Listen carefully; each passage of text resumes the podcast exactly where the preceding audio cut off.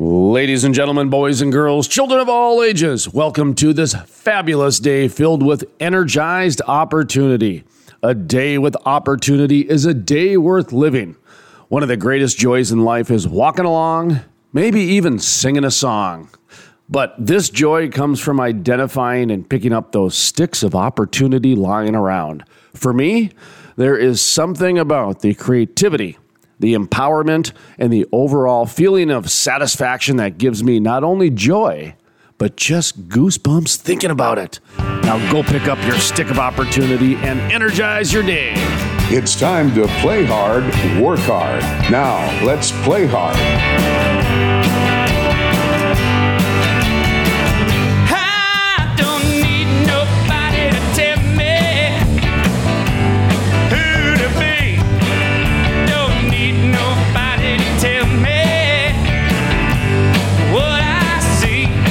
Happy hump day to you folks. It is a gorgeous Wednesday outside here in the Dakotas. We're finally getting some sun in. In fact, my son came upstairs today right away. He said, Dad, it's supposed to be over 50 degrees. Let's go play some basketball. It's like summer here, man. He's getting excited. Yeah. That is Sterling. My name is Jason Spiess. Welcome to the Play Hard, Work Hard morning show. Wacky Wednesday. Weenie Wednesday. Weedy Wednesday or, or a Wild, windy, windy. windy Wednesday. What else? That wine Wednesday? Wine day. Yeah, I, although I think that's every day now for most people. Oh no, half price wine. Oh. where you get half price bottles. A lot of places do them on Wednesday or Monday. So they just give you half the bottle? They get. You think that would work? Yeah, just cut off. Here you Try go. ha- haggle that one, right? It's like the top half or the bottom half. See, that'd be like Aldi. You have to bring your own bottle. Actually, right? It comes in a big barrel. Yeah. So it makes sense. Just, That's actually a genius idea. you now see that, that? I'm A thinking line about of it. people, you know, lined up like at those water stations at Walmart, just getting the big old thing of wine. I actually have always wanted to go to one of those like uh, rural old school parties, you know, where they where they put on the old wooden tap. Ooh. Okay, where you where you like take a You're hammer talking like jug band. and you well, it's like one of these Right. barrels. It's a keg, a true yeah, keg. It's the size of like an old fashioned Yeah, boiler. a cask.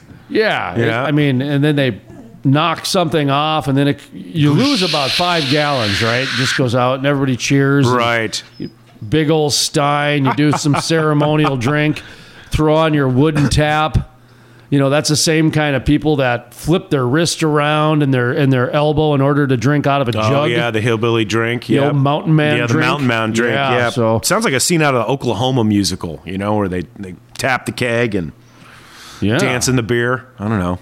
How did we get on that? I don't know. Wednesday. Hump Thursday. Day. Yeah.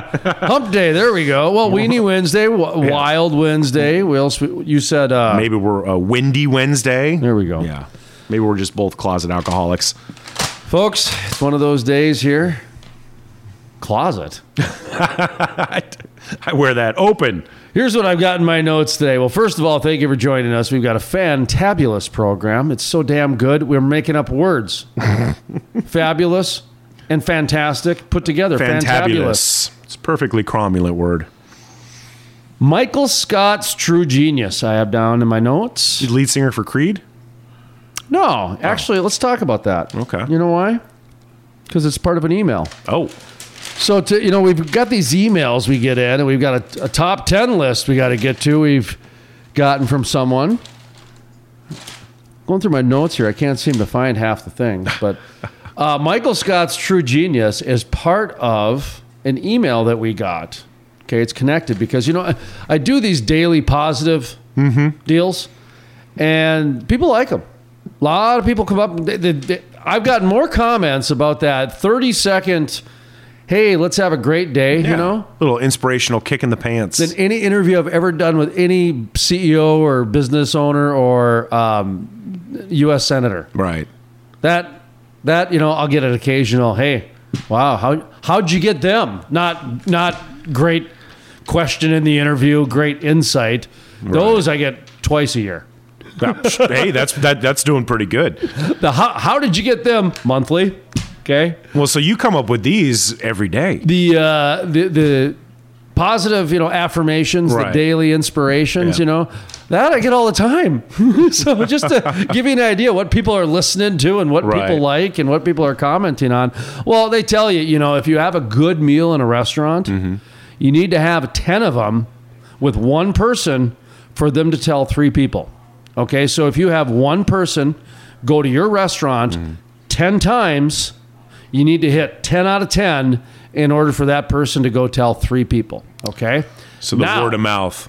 if you have one bad experience, Yeah. that one person will tell 10 people, and then those 10 people will tell three. Yep. And so the game is a little bit slanted when it comes to. Exponential growth when it comes to negative comments. and that study, by the way, was done before social media. Really? So, Oh, jeez. better add Before a zero. Yelp. add a zero. Before uh, two zeros, add Yelp. Yeah. You're not yelping. It's just a rage machine. So yeah, in fact, uh, we'll, we'll get to that in just a second. But uh, we've got a number of things to talk about. The industrial forest. We've started construction on that. I just talked to uh, Agassiz Water Management. They also do heating and cooling. And uh, Agassiz, of course, is the old glacier Right. Because we want pure water here, Oh, yeah. It's going to be the good stuff. and we want some water management with what we're doing in our construction. Mm-hmm. And we also need some industrial heating and cooling advice. Absolutely. The plot thickens. well, if you're talking the about the Industrial sustainability shed, right? Studios at the Williston Basin Petroleum Conference. Might be easier for us to get this off the ground if we were pitching microbreweries at each one. Tomorrow's Earth Day too. That's right. Tomorrow is Earth Day. What are you doing for Earth Day? E R F Earth. Earth Day. I you know I don't know what I'm going to do for Earth Day honestly because every day is Earth Day for me. Well, yeah. You I know, spend look at it almost like every day on Valentine's Earth. Day. I, I tell my loved ones I love them every day. I don't Right. need a Valentine's Day to remind me, right? Mm-hmm. Cheapskate. I don't need prunes to. I don't know. Nobody needs prunes. It's a choice. All right, what else do I got written down here? Oh, we got the leadership. So we're, we're, going to get into our leadership series coming up. Oh, block party. That's coming up. Boy, when is that block party coming? That's down in Texas, I think right? that's Friday, actually. I believe it's down, yeah, it is down. We Sean Forbes will be heading down there. She's going to be representing the crude life as well as Awesome. the directory. her company, OG Directory. That's right. Uh, but at the same time, she's going to be gathering some interviews for the Crude Life as our special correspondent and guest co-host of the Play Hard, Work Hard morning show and Sterling is not around. What am I looking for, by the way? The Wildcatters deal, right? yeah, you were looking for the block party. Digital Wildcatters block party. Well, and I'm being like an idiot. I'm looking for the ad instead of just going to the Going to the website. Why don't I just go to the website? Like a like a nut job I am here. First, So- go to Ask Jeeves. Wildcatters digital block party. It's a digital Wildcatters block party, not the Wildcatters digital block party. Because nowadays you got to be careful about that because Yeah, somebody say, might think it- it's virtual. Is it a digital block party? Digital Wildcatters is their name. Okay. And they're having a block party, but it's called Wildcatters Block Party. That's where I got messed up, so I do apologize. But here's the deal. You ready for this? Crawfish boil. Woo! Love me some good craw dads. Beer and margaritas. Craw moms too. Cornhole tournament. That's the beanbag thing, right? Cornhole. Yeah, that's that is because yes. that you, it means different things in different places. Yes, it does. I always wondered how they got that name by. I'll be perfectly honest. Seriously. Yeah. I'm being totally Was beanbag serious. toss too risque? in in today's day and age of political correctness, I have absolutely no idea how cornhole made it into the world of bar games. You're just inviting trouble. Alcohol and guys throwing things. You're come on, yeah. I mean, That's probably the nicest So- name for it. do you know the game where you have two golf balls with with uh, uh, a piece of string, and you've got three different levels, and you try to get the oh yeah. what's it like? I have no idea. Looks like a it's called. ladder. Yeah. We call it testicle toss. Ah. Okay. Ouch. That's not the name. Right. I figured. So Never when saw that at people were calling it cornhole, I actually was like, I thought, you know, like I thought that was the slang term for it. totally. I right? thought it was I'm the like, ridiculous yeah, term that yeah. just a bunch of drunk people the lake called it. But no, nope, that's what it's called. What it's called. Yeah. So okay. But hey, man, they're gonna have all you can eat crawfish, beer, margaritas. Gather around the cornhole boards with other people I didn't in the even want industry. to know what the game donkey punching was. I stayed away from that You know, and the, back in my day, we just we just games. tipped camels. I mean, that's all we did. you know, camels. not a lot of cows overseas. So it's the Digital Wildcatters' first annual block party. Look at that. They got a time machine too. They can see in the future because They they, because in order to have an annual, you need to have two. Because you can't have a first annual. They got a great picture on their site too. It looks like a party. You got people in swimsuits outside. Looks great. Man, I wish we could go. Only twenty bucks. We will have to live vicariously through Sean Forbes. And folks, we invite each and every one of you to live vicariously through her as well, through her social media, OG directory. And of course, she'll be collecting a few interviews here. Uh, we'll, we'll air on the crude life as well. We might even check in with her. You know what I mean? We might have to do like a special Friday afternoon show or something along those lines. She's So, gonna FedEx us some crawfish, right? having and lunch with. Brad on Friday, by the way. Nice. Voice guy. Yeah, where you guys Winding going? down. He's moving to Tucson. He can, you know, once he gets set up, we're still gonna get that silky voice back, right? He's Maybe? starting to do the uh, snowbirder Yeah. stereotype. He's gonna go crazy if he doesn't have something to do. Part of the deal was he's going to get a dog. That's how he. that's, That's how it. that's how he got the- Well, his wife's been wanting to move to Arizona now for probably five to six years because Okay. her daughter lives down there. Yep, family. Family and he's born and raised Midwest boy. Mm-hmm. He he has snowblower on his mind. Yep. You know, and so uh, he also has had a dog his pretty much his whole life until about three years ago, two years ago. Uh, his dog Blue, Australian Shepherd, passed, and he's seventy. Okay, now he's seventy-two. Mm-hmm. Hard to get your significant other to agree to a dog when Anything when at that point. She's seventy. Yeah. and finally kind of has some freedom. Yeah, really, right? It's like No kids, No no pets. pets. Yeah. first time in seventy years. kids have grown up, the pets are dead, the butler's been discharged, you know. Now who's in a time machine? Yeah, right. Anybody listening to their forties like, I got thirty more years of this shit. What? I thought I thought when the kids were out of the house we got oh, freedom. Oh, not if you got pets. I'm pretty sure the world's going to end before then anyways. Don't well, worry. Well, I mean, I remember Brad. He would always tell me, you know, the pet nanny, how much it would cost, Yeah. and if they'd have to go to, you know, their their mothers. You run into that with Frackleberry. Absolutely. You go on the road, she's got to go with you. She's got to be in the hotel. She's got to be in the car. You got to find a place for her to run around and have fun. She will not fly. She is that green. She will not fly. She's more green than Leonardo DiCaprio. she famous will, painter? She will eat her own poo Yeah, I've seen her. before she eats some French foie gras. Actually, she'd probably like foie gras. That's duck fat. Right? Yeah, she'd love she'd it. lick Yeah, that. she'd In fact, lick- she'd she go- she'd we have a can of it that. up in the pantry. Yeah. Never mind. I take Yeah, that That's back. like peanut butter candy for dogs. but she won't eat Pop Tarts. True Well, story. She's she's not dumb. She's we were smart. in we were in Greeley, Colorado. We were visiting uh, Titan Solutions. okay. We were visiting Becker Safety and Supply. Oh, what's that? I dropped another name there on the floor. Boom. And we were staying at the DoubleTree. Nice DoubleTree in downtown Greeley. By the way, best Indian food I've had in the country overall, besides Cowboys and Indians out of Houston, who has the best coconut curry. But the uh, lentil soup that the Oh, Indian yeah, food, the yeah, doll. yeah. Oh, oh man, what's it called? The Sherpa Grill. Anytime I talk about Greeley, I want to plug the Sherpa Grill. Yeah. Oh, fantastic. They have one in Fort Collins now too. Sherpa number two. They're brothers. All right. Okay, so they're expanding. Nice. So, and the and the food quality is the same.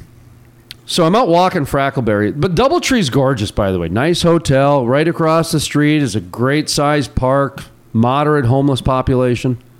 So I'm out walking, which you in Colorado you actually have to say that moderate to low to high levels of homeless population. Mm-hmm. Anybody listening who's been to Colorado or living in Colorado are like, Amen. Finally, somebody's talking about this. Right. Blight. This it, it is an issue. It is an issue, and everybody blames the pot. Mm-hmm. The- all the homeless are here because of the pot, and that's about half true. You know, Reno had that It is. reputation before pot. But but the other half is- Transient town. is that you know in, in in Minnesota, which is connected to North Dakota, being an extremely blue state, well, they give great welfare. So then you get that too for a lot of homeless. You also run into the issue here where it's it's more difficult to be homeless Well, the, the cold keeps them out. Mm-hmm. So getting around actually and walking the dog, Frackleberry Hound, in Greeley, Colorado, around the DoubleTree, there was a Pop Tart on the sidewalk. Yeah. And this was probably month one into hmm. Frackleberry. free ground pie. I wasn't too sure of her eating habits. Right, what's All I'm gonna used to is a dog that'll eat everything. Including their poop. She wouldn't touch it. Smart girl. She'll eat her poop, Right. but she won't eat a Pop Tart. well, she knows what's healthy. I thought that was absolutely hilarious. And I'm thinking, how many humans are putting that into their body? And this dog, would, which would probably eat its own poop. Dude, I'm guessing if you took a random sampling of 20 or 30 people and walked them by that Pop Tart, at least one would pick it up and eat it. The homeless weren't even eating it. That says something. A dog and a homeless person won't eat something that a regular focal. I, I never liked Pop Tarts, and if you left them out for a day or two outside of their shiny little wrap, they turned into like, seriously, they were like shingles for roofs or heat shielding for the shuttle. I mean, they couldn't be broken. Well, look at this. You know, we mentioned Sean Forbes is going to be at the Digital Wildcatters block party April 24th. Mick Hager, you know Mick Hager, Mick Hager. canine pipe Yep. inspections. And Chewy Paws.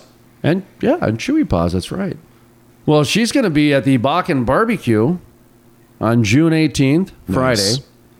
At the Crude Life booth handing out potatoes. Is she bringing some of her uh, her inspector dogs? She will bring at least one, from my understanding. Maybe, my, probably one. That's a lot of talk about a lot. Yeah, her and I, right? I keep asking her, or I guess not asking her, but uh, soliciting advice where she doesn't want it. That uh, to have like one dog that just does PR, right. you know, that sort of thing. Yep. Uh, and I think she already has that in the business plan. It's like one of those things. Like, yeah, great. Have you got forty thousand dollars to get my business going? I'll do whatever you say. Sure, yeah. Yeah, I already know how to spend money. thanks, thanks for the idea. I'm really good at the spending money part. I don't know that, but I'm just assuming now that I'm processing. Right, that that was probably the message. Me, suggesting things. You know what you should do? Oh, I want to punch people, and they say that, including me. Don't you love it? Every, every time I say that, I, I now I'm actually pulling myself back, apologizing to the person for saying that. Like, I apologize. I just said, you know what you should do. I don't like it when people say it to me, so I apologize for saying it to you. And I'll tell you what, nine out of ten people say. Thank you. It does bother me when people say that. Oh, I get people say that all the time to me. So, Yep. Well, it's uh, um, anyway, she's going to be there at the Bakken Barbecue where we're doing potatoes of inclusion, Spudtacular. our ESG potatoes. Wait. So the potatoes themselves have been environmentally social governed. They have been Is this like a kosher thing ESG where they've got a rabbi? potatoes. Right. It's Should we have John Kerry there blessing the potatoes? Blessing the potato. Should we have the climate czar? No, he's the envoy. He's the envoy. climate envoy blessing the potatoes like a rabbi. I think that's- uh, you're a Jew, you're a born Jew. How does that work? Well, yeah, you know, if, if something's kosher, right, Right, then the- yeah, it has to be, you know, it, it has to be prepared a certain way. It has to be clean. From my understanding, is like Hormel has like a rabbi on staff. Yeah, in fact, as a joke Right? in high school, as a joke, I called a Pepsi hotline and asked if Pepsi was kosher, and they explained that yes, they have a couple of rabbis that are on site at their major bottling plants. yeah, So- this is back in the so- '90s. It's probably you know a computer rabbi now, but And I think it was ketchup too, Heinz. Anything that has that logo on the back, there's a certain logo. that's got a And, kosher. and if they have that logo, they have a, a rabbi on staff. Yeah. That basically sits in his. I is it an office or a chapel or I mean, what do you call that? A You know. I have no idea. I'm Catholic, I, I was so- I was picturing a, a scene. I think it's from what Laverne and Shirley or whatever, where they're the bottling plant. You know, where the bottles are just spinning by. I just pictured a rabbi with a yarmulke, just kind of blessing See, everything. now I'm picturing Squiggy as the rabbi. yeah. And now So we have really dated ourselves. We're just doing fantastic here yeah. now. I don't even know what we're so talking now, about. welcome back to the '70s show. And now we got Welcome Back Kotter as a rabbi. John Travolta. which is probably makes the most sense. Yep. A Scientologist as a rabbi. That's like the Jerry Seinfeld Christmas special. Boy, we're just really hitting the. We are hitting some really good grounders here, aren't we? Some ludicrousness here, man. we are hitting into a ton of double plays. and I don't even play baseball. That's a good thing, right? It's not a trifecta; it's a triple play. You're out. Sun falls down now, it's pixie dust. I carry what I need, baby. You I can trust.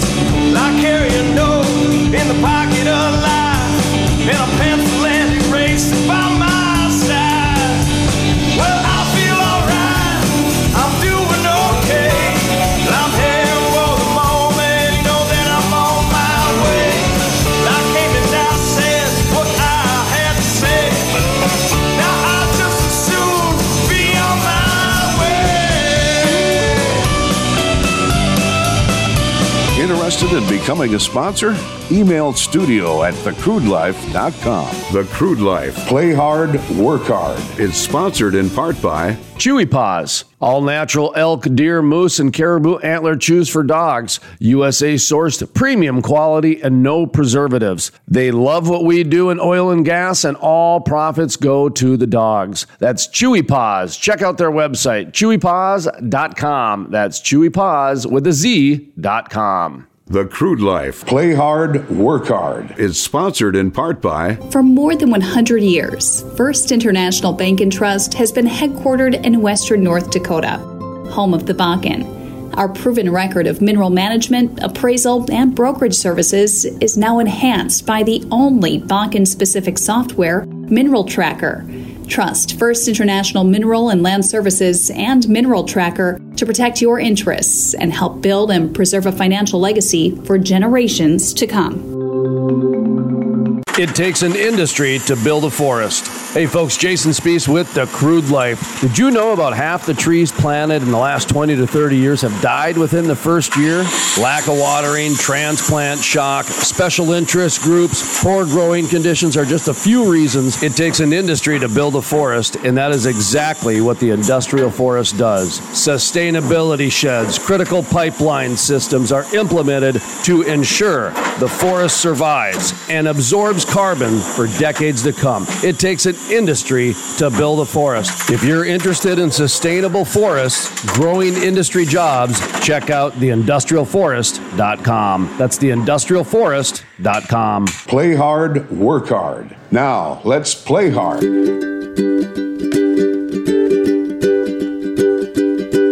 Well, you're my pineapple baby, let me be your mango man. You're my pineapple baby, let me be your mango man. Welcome back to the Crude Life Play Hard, Work Hard morning show. My name is Jason Spiess. That is Sterling. And Hello. Well, you're my surf Well, we're going to get into a little bit of news here this morning. And uh, I got the news for this news? morning. What do you got? I got the news this morning. Well, actually, What's we're, happening We're not going to do the official news. Beautiful Wednesday. I'm trying to find there it is. I've got three different email addresses. We got the studio one. I got to check there to make sure it's there. Mm-hmm. And then I've got my, uh, you know, just my regular Jason at the Crude Life. And then you got that burner one, Jason and at then I got that dot- burner one yeah. that the bat phone, right? Right. The bat email. Well, it came in on the bat email because it's from uh, Congressman Kelly Armstrong. Okay, so probably not malware. And uh, he sent out the following statement to the uh, Democrats' plan to reintroduce the Green New Deal. Do what? So we're trying to get ahead of this here, right? The Green New Deal would be devastating to North Dakota and those who rely on the energy industry to feed their families. The Green New Deal is an effort to take control of the entire economy, destroy millions of jobs, and put the government at the center of more Americans' lives. Some estimates put the cost of implementing the plan at 30, wait, 93 trillion. Sorry, got dyslexic there for a second That's a big number. Implement the plan at $93 trillion, costing every American household up to $65,000 per year. Actually, we, we talked about this two years ago, but what is more disturbing, if you compare President Biden's infrastructure plan and the Green New Deal, there is little difference between them. The president's proposal calls for more spending on electric vehicles, than it does on spending on roads, bridges, highways, waterways, ports, dams, and airports. This is just another push to get the Green New Deal implemented. We need a bipartisan plan that will reduce global emissions and grow the economy by ensuring we can develop and build technologies at a home that are clean and affordable. The Green New Deal will not deliver clean air or clean water, only destroy our economy and millions of livelihoods. Congressman Armstrong. All right. And I thought, you know, I got a few others, but I thought that one kind of summed up probably the best uh, what, what a lot of the attitude is towards the Green New Deal coming from the Republican side of the aisle. Now, your wife, Starbucks, who's no longer at Starbucks, so she put a notice in, right? Yeah. Yeah. How's that going, by the way? Well, it's just happening right now, actually. oh, you so- guys in the process? Yeah. We'll see. And she's going to another liberal institution, is that right? so you still got the liberal influence around your household? Wait, you mean a bank? Can't get much more liberal than that. I, I, wow. Okay, yeah. I know that you say no, but the biggest subsidy receivers in the history of the world has got to be banks in the last three years, right? Well, they're just the money. They're just the money changer, man. They're just the intermediary. Intermediary. Intermediary. So Words. another liberal institution, if you will. Anyway, I bring it up because you're going to have uh, kind of that liberal influence around your household and yada yada type thing. Because I just want to ask you about. Do you know much about the Green New Deal? Because No, I don't. I really don't. I. Uh, that that's where I think having a either a conservative or a liberal or a libertarian or a green, you know, uh, influence around the house is going to make all the difference in the world on a lot of these Green New Deal conversations because it's very complex and it's very polarizing. And when anything is like that, facts go out the window. So what what do you know about it? that it's very vague. You know Okay. that it that it basically is. Uh, Does it sound good or does it sound bad? well, that's the thing. I don't know ex- enough about it Okay. to Do you- understand. Do you think it sounds Republican or Democrat or ne- Oh well, it, it definitely sounds Democrat. I mean, it, the the the parallels that I hear about are um, what was that back in Roosevelt's day, the New Deal, right? So yeah, I imagine that's right. where it comes from. Yeah, right? so that that is you know I know that it's supposed to be a huge investment in green energy. I know that it's supposed to be uh, looking towards uh, environmental social governance, whatever that is. Okay. you know. So ESG. yeah, ESG. Um, That's why we have the ESG potatoes. right. Yeah, that's they're spectacular. By the way, that's where we went off the rail. was it we, talked? By the way, during the commercial break, we were trying to figure out where What the our hell last we'd been segment talking went off the about? rail Yeah. because it went off the rail fast. It was the ESG potatoes into the uh, uh, kosher, That's and, right. and as soon as we went into that, Man, and then we were just off to the races. off to the races Yeah. at that point. Wow. Well, it got blasphemous at that point. Yeah. So, do we just get struck by lightning? Oh no, never mind. Those are potatoes. and for a smoking. penny and for a pound, man. We're Those folks, we're potatoes. actually smoking the potatoes. We're going to find out if hickory smoked potatoes taste better. Apple smoked wood potatoes. But what else do we? What are the other ones? Uh, cherry smoked. We're uh, gonna put a couple in a plastic bag and tie them Oh. around the exhaust of a truck and see how that does. pecan wood. No pecan. Give it that sweet. Really? Well, you got to think the potato would absorb the smoke flavor probably the best. I was kind of hoping you could put a few potatoes in with the other meat that's smoking. So I Oh, we get some of that, that. like meat saturated potato. We did think about actually going to different smokers Mm-hmm. and asking and asking them if they wanted a few potatoes to To- put. Because there's always room in your smoker for a potato back in the corner, Sure. and there might be somebody who wants to eat one themselves, Yep. or they might just want to put one out in their booth too. Sure. You know, because listen, it's just a, it's a, it's it's dumb. I know it's potatoes, but it's dumb potatoes are awesome. but it means a lot Yeah. because now what you're doing is you, it's a symbol. You're just saying we're offering a vegetarian option Mm-hmm. for you to go put your meat on, for you to go put your barbecue on. You know, we change it to barbecue. Is too many people giggled when I said the slogan. It's a great vegetarian option to put your meat on. It is. It's- and, and too many people thought it was sexual, and so I'm like, okay, we don't. Was a family friendly event. Yeah. this is not a play hard that type of thing. Right. Although there is alcohol served. Sure, yeah. So who knows where it'll go? Getting back to the Green New Deal, we're not falling off the rails on this segment. I don't even see rails here, man. That's There's not. There's. we don't not even see any race track. or rails here, Mrs. Chang in the hovercraft. So okay, so from what I've been able to, Pull up like a Green New Deal I'm for looking. dummies. I'm looking at one right Yeah. now. A okay? Green New Deal for dummies. Let's and see what it's it still says. too smart for me. So they're talking about some of the goals, providing investments and leveraging funding to help Green communities. New Deal cliff notes for right? dummies. Investing in renewable power, we know that. Investing in manufacturing to spur growth of clean energy. Upgrading all existing buildings and building new ones so that they achieve maximum energy efficiency, water efficiency, safety, comfort, durability. Supporting family farming, investing in sustainable farming and building a more sustainable food system. Investing in transportation systems. So there's really nothing that, from what I'm hearing, n- there's nothing new that wasn't already being done. Okay. Yeah, it's From- more like from- wrapping from- it into one big thing. From my looks like. understanding, the government has grown significantly in my lifetime. Mm-hmm. All right. The budgets, the amount of money that has gone to pretty much everything from the roads to schools Yeah. has increased significantly in my lifetime. Okay. So, what I'm hearing is stuff that is already being done and a bunch of platitudes. Okay. So, now what they're doing is they're riding the coattails, they're riding the momentum of what we're already doing. We're Yeah. already investing in infrastructure. We're already doing that. Okay. What's okay? So now let's get into the subjective crap. What what what? Start over. What what were some of those those buzzwords that I heard? This to me sounded like the episode of Thirty Rock where Steve Martin plays Gavin LaCour, and he invites people over to basically screw them out of their money. And he's like, "I got a great investment idea. Sun, was it Sunstream? Yeah. Well, and what were the buzzwords again? It was like, Synergy, freedom, and I think there was a bald eagle in there somewhere. Yeah, it was just a bald eagle flying Yeah. and then words synergy. And people wanted to give him money. And what does Jack Donaghy do? I'm in. Well, Yeah, how much? what do I gotta do? Here's here's a blank check.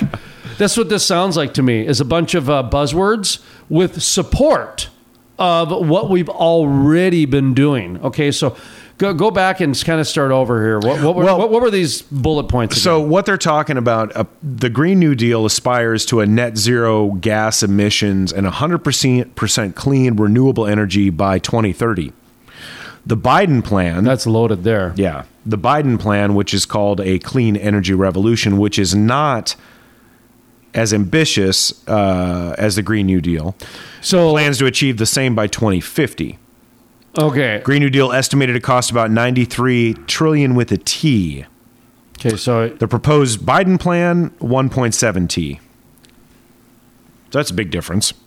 But yeah, you're right. I mean, most of these That's today. infrastructures, I think I, if I had to guess, one of the big pushes behind a piece of legislation that wraps up all this stuff into one big package is to codify it.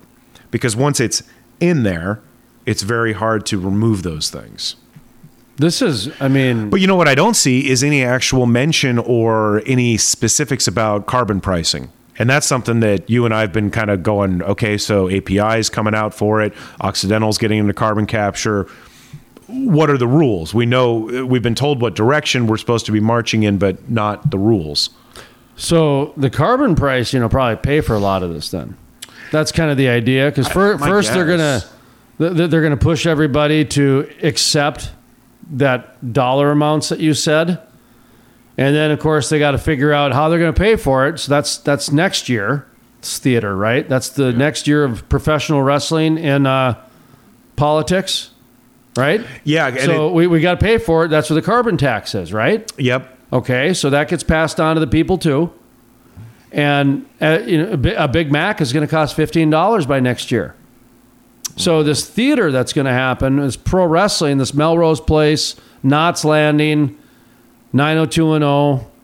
Can do we got any other dramas that we can name that are more Oh, Gosh, relevant? Falcon's Crest? No, no, know. relevant. Relevant. Well, Modern 90210 day. isn't that What's on one. Disney Channel? Zoe, I don't watch Saved Disney by the Channel. Bell. I don't know. Man, we're just Okay. we're just grasping for straws now, Either- man. e- either way, Drowning man. the fact that nobody's really said anything Mm-hmm. about uh, climate pricing and climate tax tells me that they're going to do exactly what they've been doing the past decade, which is protecting their six or seven figure job Yeah. to be called a leader so they can react.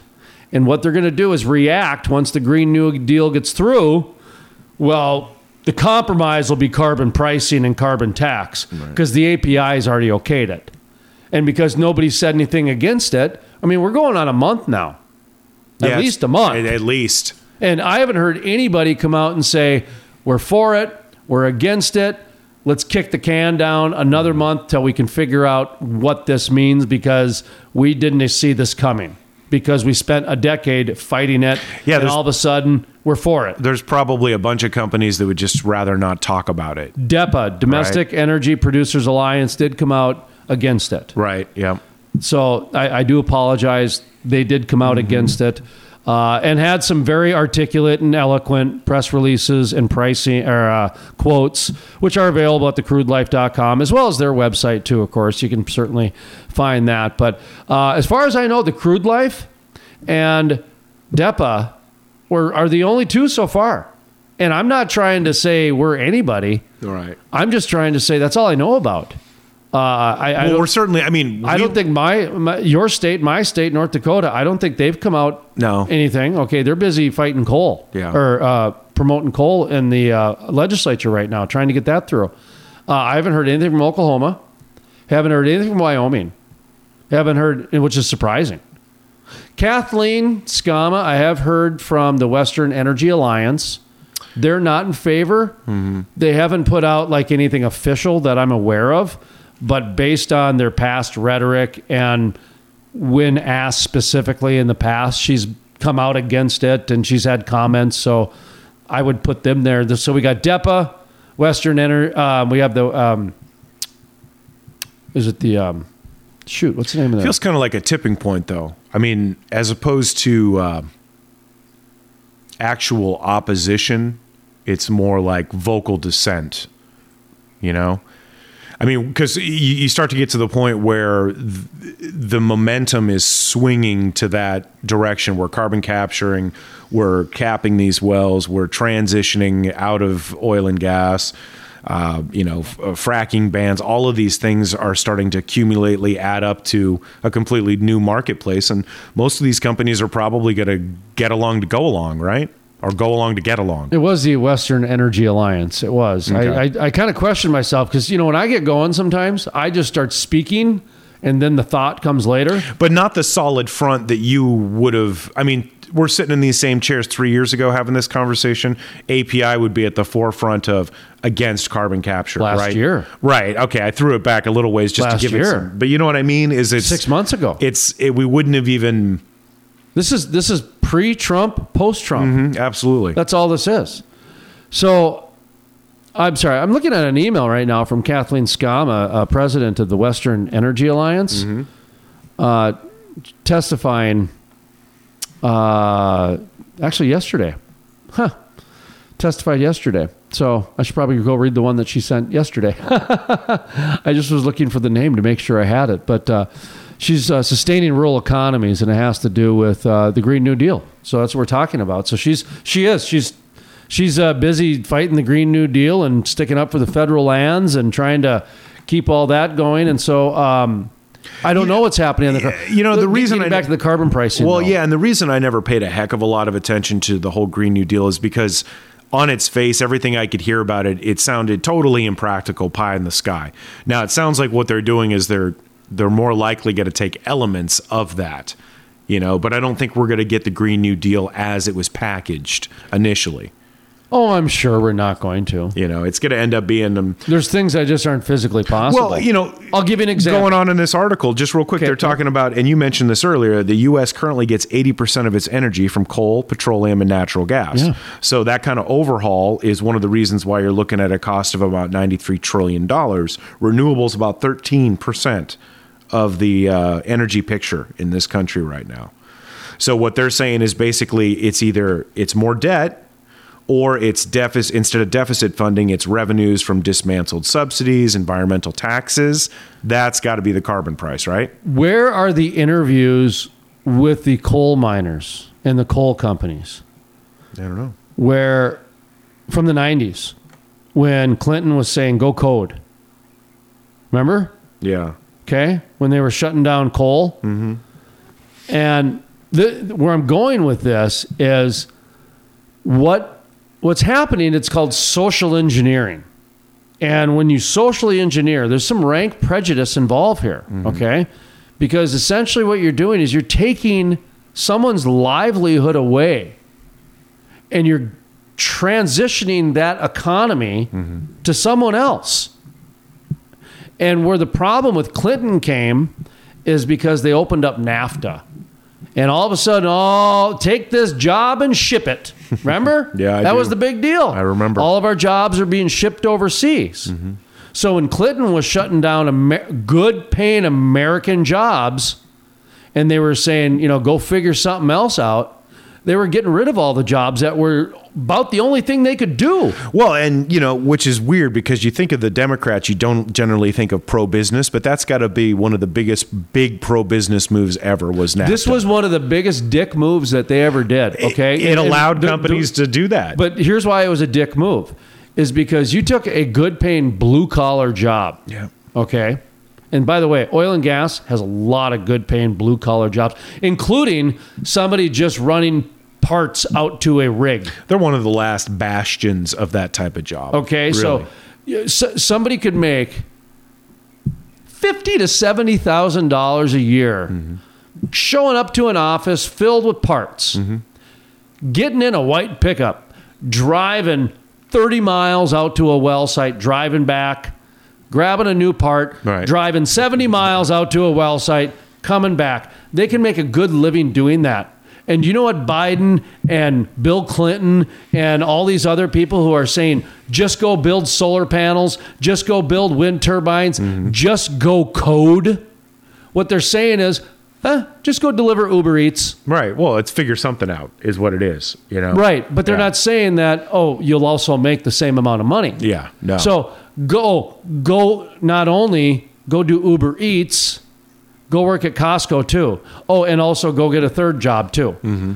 That, that's what they're not saying. So they're being extremely cavalier with people's livelihoods Yep. by just saying, go do this. And the Clinton one is a really good example about just go code because you're asking somebody now to go to school. Think about this. You're a leader. You're a leader and you're supposed to lead people through uncertainty. Oh, just go code. Uh, just go bo- build solar panels. Just go build wind turbines. Well, first of all, solar and wind are not completely found on science yet, and oil and gas is. So they got to go back to school for a lot of stuff. Same thing. So now what you're doing is you're asking somebody to go put on some debt. So stop your awesome job that you know how to do and that you've already invested your education into. Now go into debt and get some new education and go start over.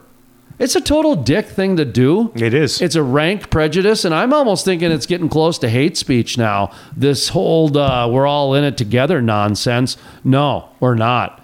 If you're in charge of the economy and you're just shifting it around like you're playing the game of life or Monopoly, your lifestyle doesn't change at all. If you're a hotshot driver, you're a, you're a, a delivery driver, you're working a rig, your lifestyle is changing incredibly, not only from your work side of things, but also from your income side. When I went, when, when I worked for the radio station that I used to work for, we were I won two national awards in three years. Mm-hmm. Okay, you don't think that they liked me there? I was doing well. I had great things happening. I couldn't stand it because I was not self-employed yeah. You're having to work for somebody else. and I had to do things that didn't make sense to me. Mm-hmm. Okay, there's a lot of people like that. Yet you're telling them not. I mean, it's just it's such a bizarre. Well, and, and unfortunately, not everybody can go off and do their own thing, right? You know, to start their own business. A lot of times they're going to have to turn around and they're going to have to go back to school because they're going to have to, or what's more likely to happen, they're not going to be able to afford to go back to school. So they're going to get those three jobs and they're going to take a night class here or they're going to an online class here or there and they're going to get into their 50s. And I mean, it's just, it becomes sort of a death spiral is and that's what we missed. We were perhaps the last the end of that last generation of the auto worker job the coal miner job the oil and gas job the truck driver job you know the parts mechanic job that where where you you really could in this country that was what made the american dream whatever that is achievable. Is that not everybody came out with a college education not everybody had a ton of debt but you could get a job if you worked hard and you could have a house, you could have a family. I got an email, or I got an email, text, whatever you want to call it. It's, it's all the same, right? On, on my handheld computer Yeah, that it's a message. works as a communication Yeah. device. Ones and zeros, man. Ones and zeros. What's it? It's called a K phone, J phone, iPhone. That's I, it. I call Okay. it future phone. F phone. Yeah, it's okay, F, there we yeah, go. FU phone. FU phone. There we go. Oh, sorry, Siri. Uh, and it was from Bank of the West. Bank of the West, publicly traded company, right? Aren't they? I think so. I think so too. they're anyway. They're one of the biggest banks that I know about. Bank of the West, right? Yeah, they're Yeah. a large, probably consortium of banks. Well, they put out a like one of those long postcards. You know, it's Yeah. like two long lengths, and it talked about how sustainable they were, and it had uh, right on there about how they were very picky about doing business with oil and gas companies and palm oil. Oh, they're headquartered in San Francisco, I think. Okay. Bank of the West. So that could explain that. Well, palm oil. There's that's uh, more of uh, human rights. Oh, yeah, okay. Oh yeah, that's like Okay. uh, it's um, that's slave labor still down there. Okay.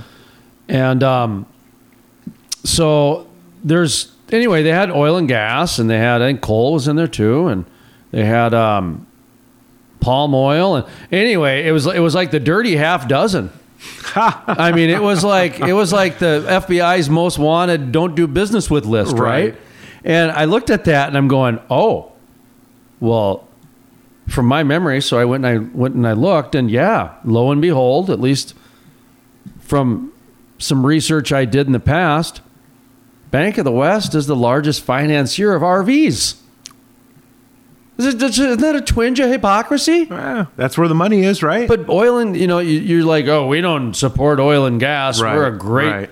this and, but you're the largest financier of well, I mean, something that needs. it's practical, right? I mean, we're not talking mobile homes. We're talking RVs. yeah. So we're talking people with money and generally people that are uh, retired age. Do we need to get a hypocrisy ranking because we got North Face, right? Right. North Face is like the whole thing is made out of fossil fuels. Right. Yeah. The whole thing is the distributed by entire fossil production fuels. process, all the way to getting it on your shoulders. And they came out and they said, "Nah, we're fine."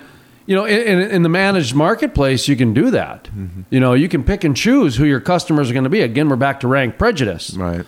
So, do we need to come up with different rankings on this? You know, climate envoy and climate czar, they're flying around in private jets. They're Well- not flying. They're not carpooling. You know the ESG Jet pooling? that that's becoming like a requirement, right? Yeah, the ESG score. So you're getting whole a whole market that's going to pop up of people that will train you on how to be ESG certified, right? Yeah, we actually do that. Yeah. Yeah. And folks, if you're like to be ESG certified, you we start with an ESG audit. We go in and we sit down and we do an ESG audit. It's very friendly, non-intrusive, and we just like try to figure search. out what the best steps are. Studio at thecrudelife.com if you'd like some more information. Yes, this is a solicitation. we are looking for your ESG consulting audit business. We have certainly done. Well, I'm I'm kind of certified. I mean, we're Yeah. doing the forest, and Yep. you know, we've been doing we've been doing it for almost ten years now, and so uh, there's Plus, you are or, or, ordained, so I mean, there's got to be there's got to be some element of that in there. I have a highway I adopted. Yep. I am uh, yes, I am ordained. I can technically, legally perform wedding ceremonies. Right. And I am known as the hippie capitalist. so see now that should be the the ESG business name. Hippie the, the hippie capitalist. Yeah. What about groovy capitalism? Groovy capitalism. Groovy capitalism. Yeah, I like it. Right now, it's just you know the, uh, a division of the crude life, and we have uh, and we've got some other people that we kind of outsource with. Mm-hmm. And actually, no, I've actually done some ESG business, so it, it, this is legit. I I am I am a professional consultant of the ESG world. Well, every so- time the bureaucracy grows, you have to s- to be able to sustain the bureaucracy, right? So the bureaucracy typically grows to sustain itself. So you come up with a new thing called the ESG. Well, now we got to have a whole new way to regulate that, you know? Well, here's an example of ESG, for example, and and there there's a lot of different ways. You know, we got the potatoes. We, we're talking about the potatoes of inclusion, and what the potatoes of inclusion are at the Bach and barbecue is basically saying, listen, potatoes. A barbecue inherently keeps vegetarians away. And they make fun of them, and there's a lot of bravado, this and that. All the potato is saying, "Hey, we welcome all," because we do. Yeah. we want everybody there. And so this way, we're, we're not going to get to the peanut allergies. We're not there yet. We're not to that level of inclusion. We're not to the transgender bathrooms. We just have porta potties. I don't know how Actually, that ranks. those are really sort of the most genderless bathrooms you can have. That'd man. be great if schools and businesses just brought porta potties in. just rip out the bathrooms and every week Yeah. bring in a porta potty and suck out. The, There's one time to use a porta potty, and that's before anybody else has. Why don't you ask Sarah if Starbucks will do that? Ha! Take out the bathrooms and just put porta potties back there. You know, But I- you see what I mean? Because it's a slippery slope. They should do it like my boarding school. There wasn't a door. There weren't stalls. I mean, I mean, uh, the, the the nice thing about a barbecue is it's probably gluten free. Yeah. There's not much gluten walking Although around they're going to need a lot of porta potties about uh, seven to eight hours later, you need porta potties the next day Yeah. at the barbecue. three miles Yeah. away. But that's all it is, is. Is it's an example to get you to think differently. Mm-hmm. Another example that we've uh, that we've explained to a company who's done this. Uh, they they sponsored a water bottle, a uh, one that goes uh, the plastic ones that you throw away, like your uh, Casey's uh, Casey's water bottle at. Yeah, the my gas station. 99 cent. Yeah, the flimsy ones. yeah, They- yeah. 24 pack, 36 pack at Walmart, right? Mm-hmm. Well, a lot of a lot of trade shows, well, you can sponsor that, right? Yeah. Well, they make money on it, right? Well, if you're an oil and gas company, do you really believe right now is the best time to have that be your logo? Because if that water bottle, which is plastic, Mm-hmm. Does not end up in the recycling bin, Yep. Shit, and it ends up in the even trash. Even if it does No, let- end up in the let's, let's say it ends up in the trash. Yeah. Okay. Not the recycling bin because they're next to each other, mm-hmm. right? You have the recycling next to the trash, uh, and a lot of times I think they go in the same spot you usually. you are subject to some someone who wants to be the next Erin Brockovich of Greta Thunberg's. Okay. wow. You like was, that? That was layered, man. That well, was- that, that's that's what's going to be next. Okay. Some American parent is going to want their child to be the Erin Brockovich of Greta Thunberg, meaning we need to go to the next step. Greta's now a mascot. Hmm. I need my kid to go uncover something, to be the blogger, journalist, To one pop, up- to one up it, you mean? So let's send him to a conference. Let's send him to somewhere. Oh, look at this. water bottle. Here's X Y Z. I know where the bottles are buried. XYZ uh, company's logo on a plastic water bottle in the trash, not in the recycle bin. Click. All of a sudden, now you're in a blog. Just like that, you're on the internet with your logo on a plastic thing. That's in not, the trash. Not doing the right thing Yeah. because we live in a world, if you don't bat a thousand. Remember, Kevin Hart did one thing wrong 10 years ago and it cost him the Oscars That's when he was in mall. whatever it was. I don't even remember. He did one thing wrong 10 years ago, and it cost him being in the Oscars 10 years later, right? Wow, it turned into know who he controversy. Oh, Kevin wait, Hart's that's a right. comedian. Yeah, that's right. I he didn't do anything wrong for a long time. He, was, Right. he was like the golden boy, kind of like what's his what's his name down in Houston? Uh, Deshaun Watson was the poster Oh. boy of the NFL until 22 liars came forward. Yeah, I love how they're all liars. Yeah, Best defense ever. That is. Oh, they're all lying. that's that's. All 22 of them are lying. I So- love it. I love it. Anyways, I just real back quick. to where we were. Yeah, remember steamed hams? Yes. Okay, one of the On The reasons. Simpsons. Yes, one of the reasons the steamed hams segment on The Simpsons has become so popular. This is according to the guys that wrote it, is because nowadays people just lie. Yeah. and they just accept the lie and they they keep lying. It's part of a game of competition. Yeah, so you've got you got you got Super Nintendo Chalmers and uh, and uh, uh, Skinner there, and they're both basically just enabling each other with lies. instead of the instead of the fire, they're saying it's steamed hams, clams, and the Yeah, I mean it's whatever the Arroyus line. Borealis. It's yeah, I mean it it just keeps escalating, and that's what it feels like today. Uh, is it is it's just this constant escalation of just BS. Well, it's turned into whose line is it anyway. Well, and that's why when We're we, all we're all in a big game of improv. Exactly. And Yeah. when we point out people's hypocrisy now, it's like it's boring because hypocrisy isn't a shameful thing anymore.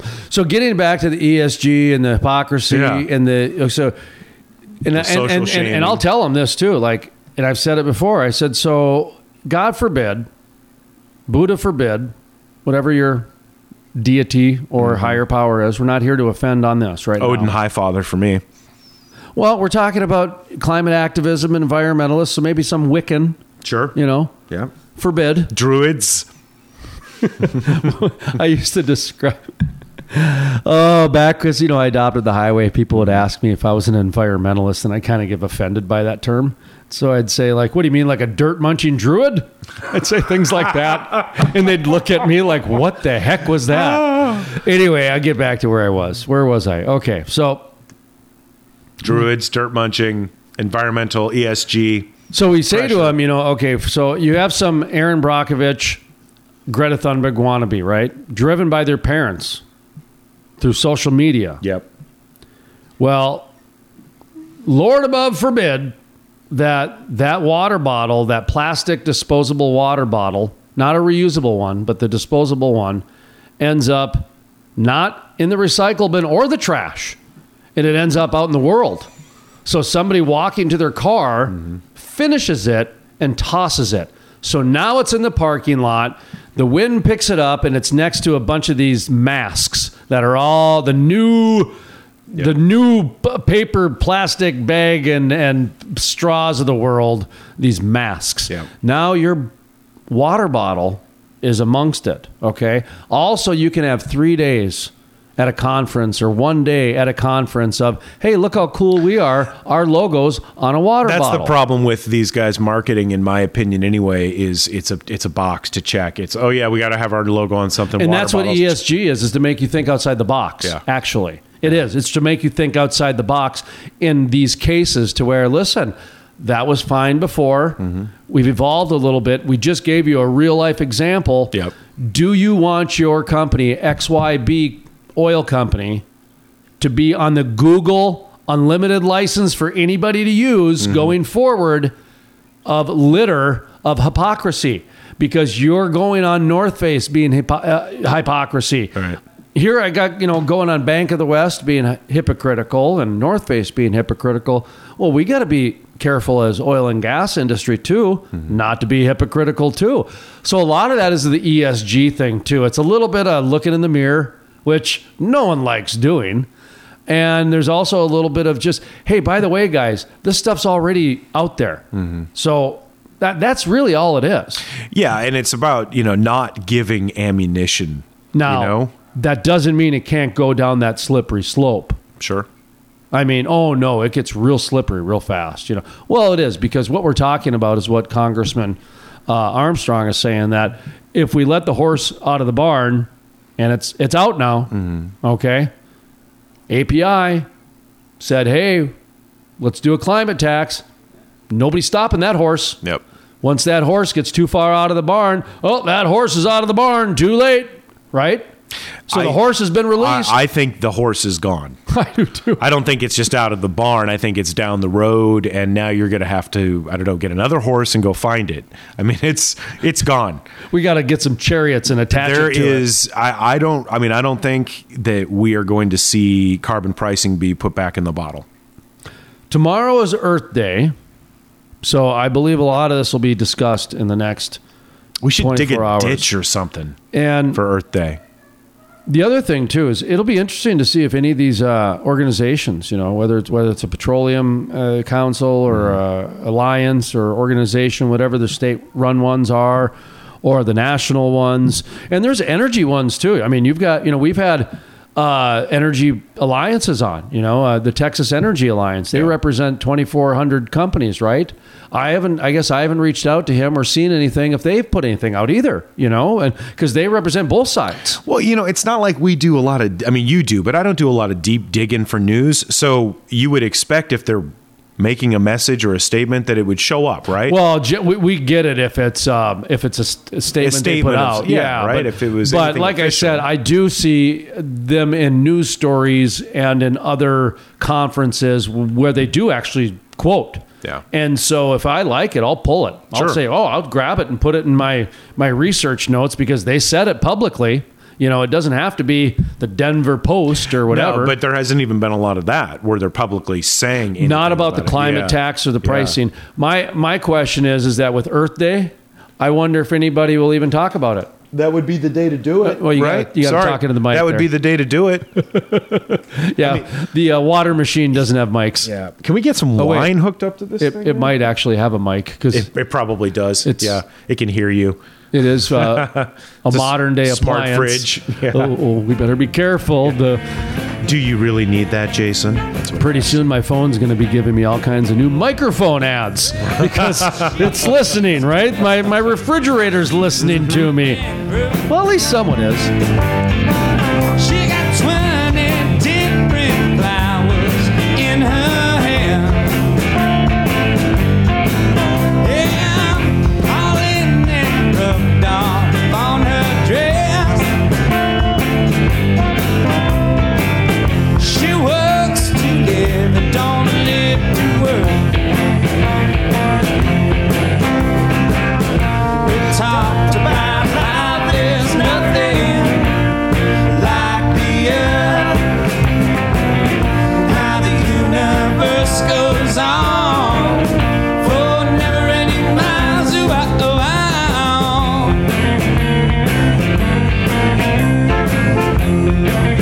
Music heard on the Crude Life Morning Show, Play Hard, Work Hard, is by the Moody River Band. Interested in becoming a sponsor? Email studio at thecrudelife.com. The Crude Life, Play Hard, Work Hard, is sponsored in part by Chewy Paws, all natural elk, deer, moose, and caribou antler chews for dogs. USA sourced, premium quality, and no preservatives. They love what we do in oil and gas, and all profits go to the dogs. That's Chewy Paws. Check out their website, chewypawz.com. That's Chewy Paws with a Z.com. The Crude Life, Play Hard, Work Hard, is sponsored in part by For more than 100 years, First International Bank and Trust has been headquartered in western North Dakota, home of the Bakken. Our proven record of mineral management, appraisal, and brokerage services is now enhanced by the only Bakken specific software, Mineral Tracker. Trust First International Mineral and Land Services and Mineral Tracker to protect your interests and help build and preserve a financial legacy for generations to come. It takes an industry to build a forest. Hey folks, Jason Spiess with The Crude Life. Did you know about half the trees planted in the last 20 to 30 years have died within the first year?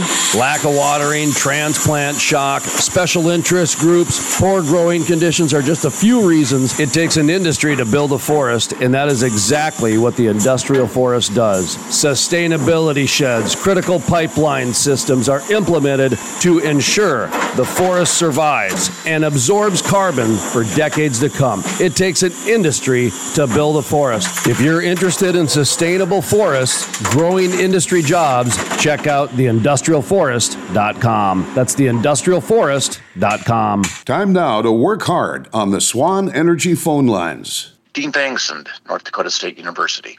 Um, Thank you for joining So- the program here today. It is the Crude Life Play Hard, Work Hard. We're going to do a little work hard right now because we've got the, well, probably in my opinion, one of the most uh, trusted and knowledgeable gentlemen when it comes to the Bakken shale play because he's been covering this as long as I've been covering this. And I've been going on 10 years now. So, uh, Mr. Dean Bangsund, Professor Dean Bangsund of uh, North Dakota State University, what is your official title these days?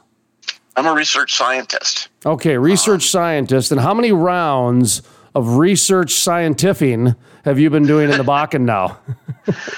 We um, we started our first assessment based on what the industry was doing in 2005, and we've been doing an assessment every two years since. So we've we've conducted eight uh, studies looking at the economic footprint of this industry. And kind of define assessment a little bit. Is that like a study or a survey, or what, what? What's the term assessment mean in this context? Well, we look we look to gather information from the industry. That plays a key role in in what we're doing. Um, we're looking at uh, information on payroll, uh, what the companies are spending uh, their money on, where they're acquiring their goods and services. Uh, that feeds into a big part of, of what we're doing. But what what the studies are about is that they're we term them economic contribution studies, and we do these for a lot of different industries in the state. But what it is, it measures the the economic footprint or the economic size of an industry, and it uses things like uh, jobs, employment compensation, labor income, you know, uh, gross sales. Uh, we look at uh, additional effects that occur as as the demand for goods and services by this industry travels through the economy, and people like to refer to them as multiplier effects. Um, we look at both indirect and induced. So you know, we look at the business to business transactions, and then we look at uh, what the effect of uh, the employees in the state purchasing goods and services for their own their own personal consumption. So we package all that up um, and we, we compare that back to estimates of the overall size of the economy and um, it gives you an indication of you know what share of of what's happening in North Dakota is attributable to a specific industry.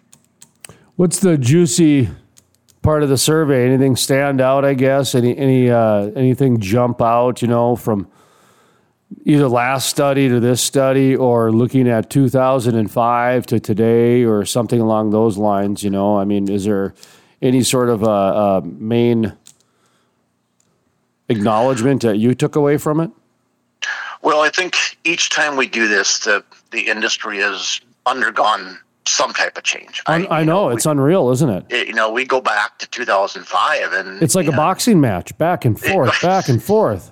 It's it's like a Jenga game, you know, where you just keep adding pieces and and don't know, say that because eventually it falls. Of course, in boxing you get knocked out, so never mind. Well, yeah, that's that's true too.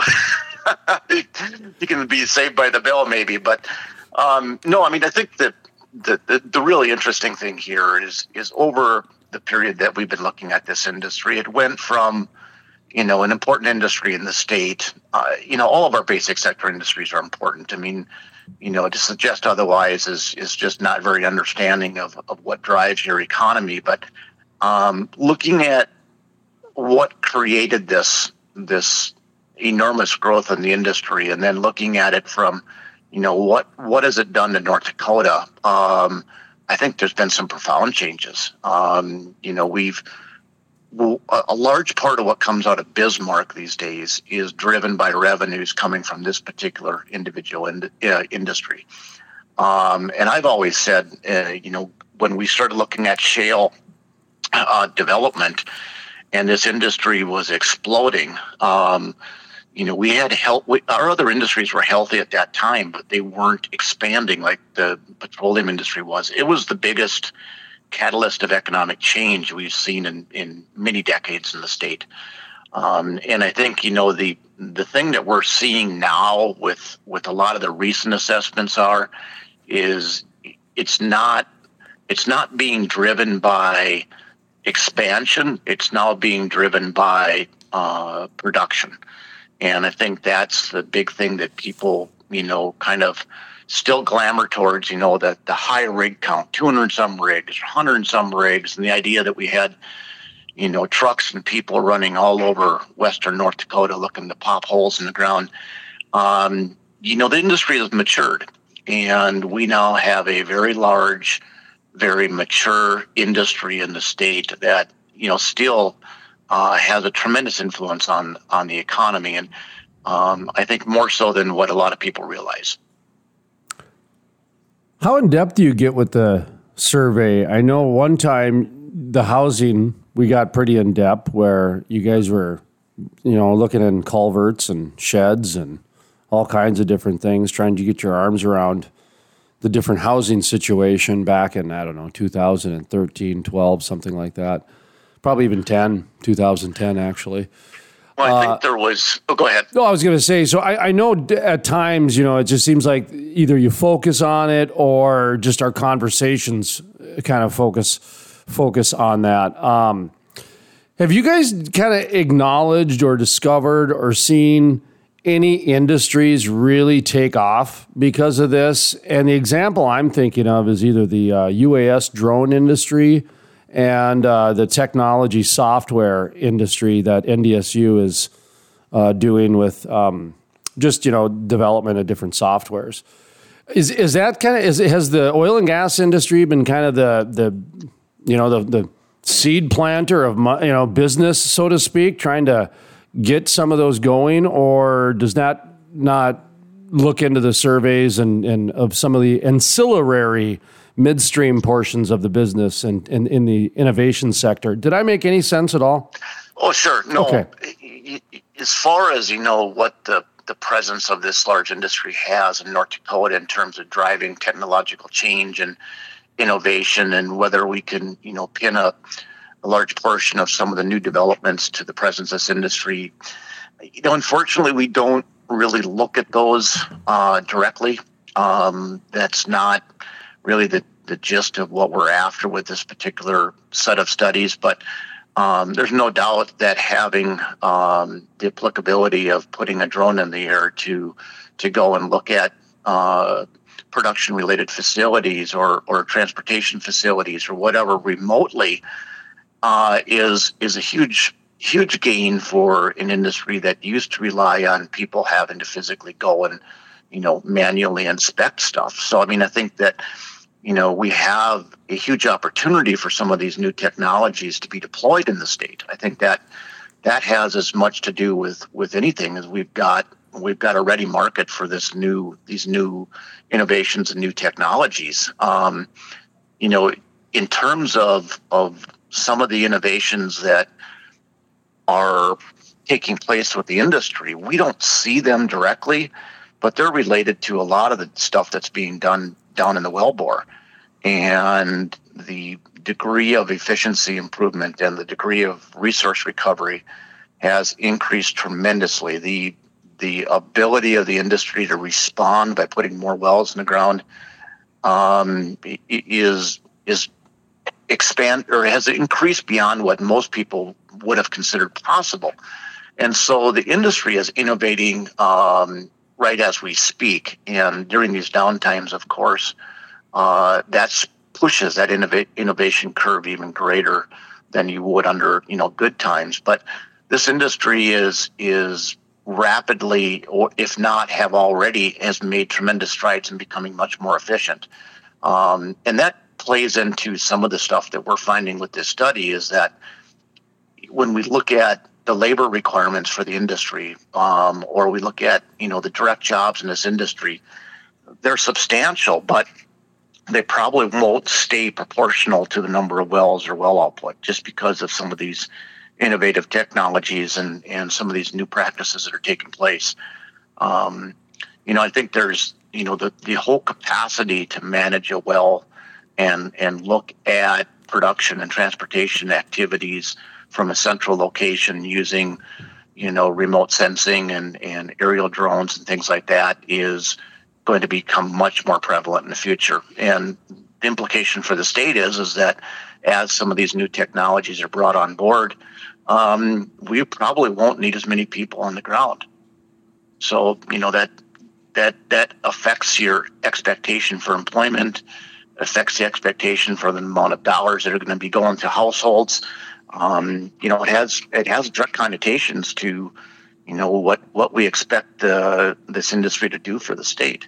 That's where I was kind of going with with the question next is you know is there anyone linking them together because if, if, what I mean I should probably explain the question because I, I haven't yet so um, I started covering drones back in 2006 uh, back when they were UAS UAV I think there was even another name for them I mean we've gone through an evolution of uh, different acronyms and ways to correctly uh, use the word. You know, um, back in 2008, North Dakota Ag Commissioner and I, Doug Goehring, started having regular conversations, at least annually, if not twice a year, on the update on drone technology to where last we spoke, you know, we are talking real time now, drones going over sunflowers or potatoes and seeing individual pathogens of potato blight, sending out a little four wheeler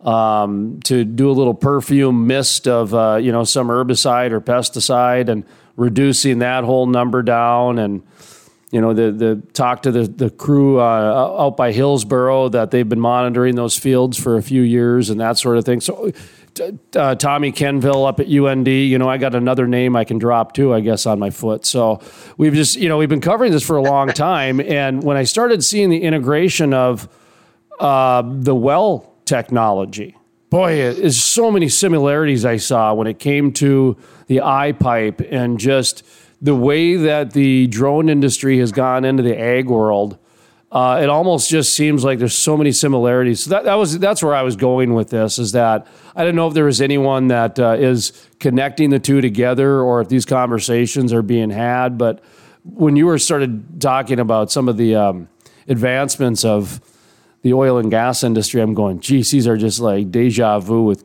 conversations I've been having with Commissioner Goehring. Because we used to say that, you know, a row of sunflowers is no different than a pipeline. So the oil and gas industry is next when it comes to methane detection and leak detection and et cetera. So um, I don't know if you want to go anywhere with that comment or not, but Well, it's it's really kind of outside of the you know the core of, of what we're doing with these studies, but I think that you know the subject matter is interesting nonetheless. I mean, we you know we, we like to think that that um, you know we, we have a real focused forward looking crystal ball on drones, but I think we're at the very cusp of what they can do, and I think if you start linking uh, automation, uh, unmanned other vehicles, and with drones. Um, you know, we could, you know, possibly at some point in the future here look like the Jetsons. I mean, we're getting close. you know, yeah. I mean, it's it's fascinating stuff. It's it's not, you know, for what we're doing specifically with the work that we're looking at here. You know, we're we're not trying to link industries by, you know, the driving forces behind innovation as much as we are linking industries with, you know, the purchase of goods and services. Yeah. And and so you no, know, you guys. ex- oh, go ahead. Sorry. No, I was going to say I would expect that as drone technology improves, or I should say, the application of that is is tailored more for specific, you know, sectors and things like that. That we will that will feed into, you know, our economic analysis. Um, you know that that would represent another economic sector that supplies goods and services to another economic sector. So it gets weaved into the fabric of of our economy, and you know that that can be just like looking at the the budget sheet for a for an ag producer growing a, a commodity. You know, uh, we used to have you know an expense line item for well, we used to, we still do. I mean, for seed, fertilizer, whatever. I mean, you're going to see you know, monitoring and, and aerial ob- obs- observation and things like that become you know, production line item. Um, it's I think it's just a matter of time before that actually happens. Now, I did notice you folded in another survey, or I, I got a little bit confused uh, on this survey because normally we do a uh, interview with uh, Brent Bolger, who does Yes. a uh, economic tax study, and I, I've cited that that study so many times. You know, the fifty to sixty percent of the states uh, budget tied to two oil and gas taxes and you know these different things and but then I, saw- I saw your name was in that too and i got a little confused so um, are, are you guys doing the same study is it is it separate studies are you combining the two do you mind if i ask that question No, no, no, not at all. Um, well, our assessment is 100% independent of of the other study. Okay. Um, and so, um, but they're both looking at, you know, to a degree, the influence of this industry on the state's economy. What we're looking at is more from a business volume perspective. We're looking at jobs, dollars, you know, things that that uh, transactions between business and business, and you know, the the oil field workers going and, and having lunch in the cafes and that all that type of stuff. What what Brent was looking at was the dollars that come in from the industry. How are they distributed, and then how does that distribution of those dollars work itself back into, you know, things that take place on a frequent basis that affect just about everybody's life. So, you know, that that is another dimension of how this industry is influencing things in the state. Um, you know, Brett's work, um, you know, looks at primarily the two major tax revenues coming in from the from the industry, gross production tax and extraction tax. And, and if anybody has tried to follow that, you know, they go into a bunch of different funds, and those different funds are targeted for for a bunch of different uses, education, you know, tax relief, um, and and a lot of those funds distribute money into cities and counties throughout the state, and that's really what his study tries to measure. That was one of the most eye-opening studies I've ever seen in the state of North Dakota. It's well, I mean, it you kind of get lost in the size of some of the numbers when we say It's literally unbelievable. Like when you Yeah. look at it, you, you think that you're not seeing it correctly. Anyway, you know, when ahead. I come when I when I come forward and I say that you know the the industry contributes X percent to state and local revenues, and you know Brent comes out and says, well, it's you know these two revenues are about fifty percent of the state revenue. You know, people kind of yeah, that's a lot. You know, I mean they they, they kind of sense the importance, but it's when you relate that back to something that they do, something that they see, something tangible in their own community, in their own area, that it really starts resonating. You know, I mean, Well, and, and you know as well as I do, and the reason I asked about the connection of the innovation, because right now, uh, North Dakota is is building a very good sector devoted to innovation, and that innovation sector is going into healthcare. It's going into agriculture. It's going into you know office management, if you will. But a big part of that is being funded by oil and gas, either through the oil and gas companies investing in, in different companies and technologies, but also a ton of state money too. I mean, a ton of state money through the ERC, the iPipe, the the the uh, little the different foundations there are that are set up. So th- there is a lot of uh, resources going into the ground floor, if you will, of building a new sector called the innovation or technology sector in North Dakota. And I think that's a fair statement. I really do. And especially after Boger's study, um, I felt pretty confident saying that, Dean. I don't, and I'm, that's just, Well, I think- that, that's, that's an editorial. I get that. So, well, I think the you you know the takeaway that people probably are not latching on to in, in strong enough connotation is is that you know it's tan- it, what you see as tangible effects are large enough as the, as they are, but what you probably don't see is the undercurrent of all the funding that is done, um, all the all the things that are financed through this this industry. The other thing that, that you sometimes fail to realize is the government needs a certain amount of resources to operate. And you can debate whether they should operate at this level or that level. That's probably not a discussion we'll get into today. But um, if you take away the, the revenues from the oil and gas industry, um, all of a sudden their revenue stream shrinks, but some of the core activities they need to fund hasn't changed. And so you now don't have money to do a lot of the things that they're doing now. And so, you know, that's the part of it that I think people fail to realize is that, you know, this is really a bonus to the state. It's it- oh. it's a benefit. It's a benefit that that a lot of states don't have. Now, I'll go a step further, Dean, and say, and this is where, where your study becomes really important because when I tried to talk to Brent Boger about this, his study kind of ran out. And of course, my background was talking to you. So I'm like, okay, this is where Dean Bangsund and Nancy Hodur from North Dakota State, their bigger picture comes in. And and that is is, you know, my business, the crude life. You know, technically we're a news marketing ad agency. I mean, what you know, we're in the communication business sector, so we're not really oil and gas. But I guess people would consider us oil and gas. But at the end of the day, according to the IRS and the government, we're, we're communications.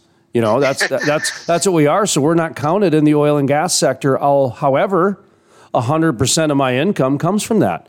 And Well, there- there's a lot of truckers that are considered transportation, but they're oil and gas too. You know what I mean? So the, Well, the, the, the, the midstream, upstream, uh, and we, we joke and say the salmon stream and trout stream exists too because they fund so many. Sorry to interrupt you, but go ahead. No, now. no, I was I, I was just going to say that the the issue here you're touching upon is is one of the key reasons why we have so many industries come to us and say, "Can you measure, you know, our overall effect on the economy? can you measure that? And we say yes, but you know we're going to need some data, and then we work through the process. But the reason why industries do these studies is for exactly the reason. One of the reasons is for exactly the issue you just talked about. The way the government divides economic sectors, it's based on the task that the sector is producing. In other words, if you loan somebody a loan, it's finance. If you drive a truck, your transportation. If you sell a candy bar to somebody, your retail. Okay. But the, what our studies do is attempt to tap into those other economic sectors and suggest what share of those economic sectors are there because of the presence of the oil and gas industry. And this is this is true for all of our other industries. It's true for the ag industry. It's true for you know the lignite industry. It's true for manufacturing. Um, all of those industries tap into other industry or other economic sectors, but when you go to government statistics, it won't capture that type of a measurement. And so I can safely say I don't think there's an industry in the state that would want to be defined based on how the government defines the industry. Um, it's a very narrow slot, and it does not take into consideration the interaction of that particular industry with all the others. You know, it's it's it's real easy to you know draw examples of that. Um, you know, let's say that you have a operating firm and they need to borrow some money. Um, so they go to the local bank. I, they probably wouldn't go to a local bank, but um, let's say that they find funding from a financing source in North Dakota. Well, that's the activity that they just they created or that input that they needed doesn't get put in the pile for oil and gas. It gets in the pile for banking and investment. And so when you go to the government statistics and you say, gosh, you know, the finance sector is really pretty large. Um, and these other sectors are pretty large. The question is, is that why are they large? Well, it's because we have industries that are using those goods and services. And that's really what we try to sort out with these studies. All right, I got a tough question for you.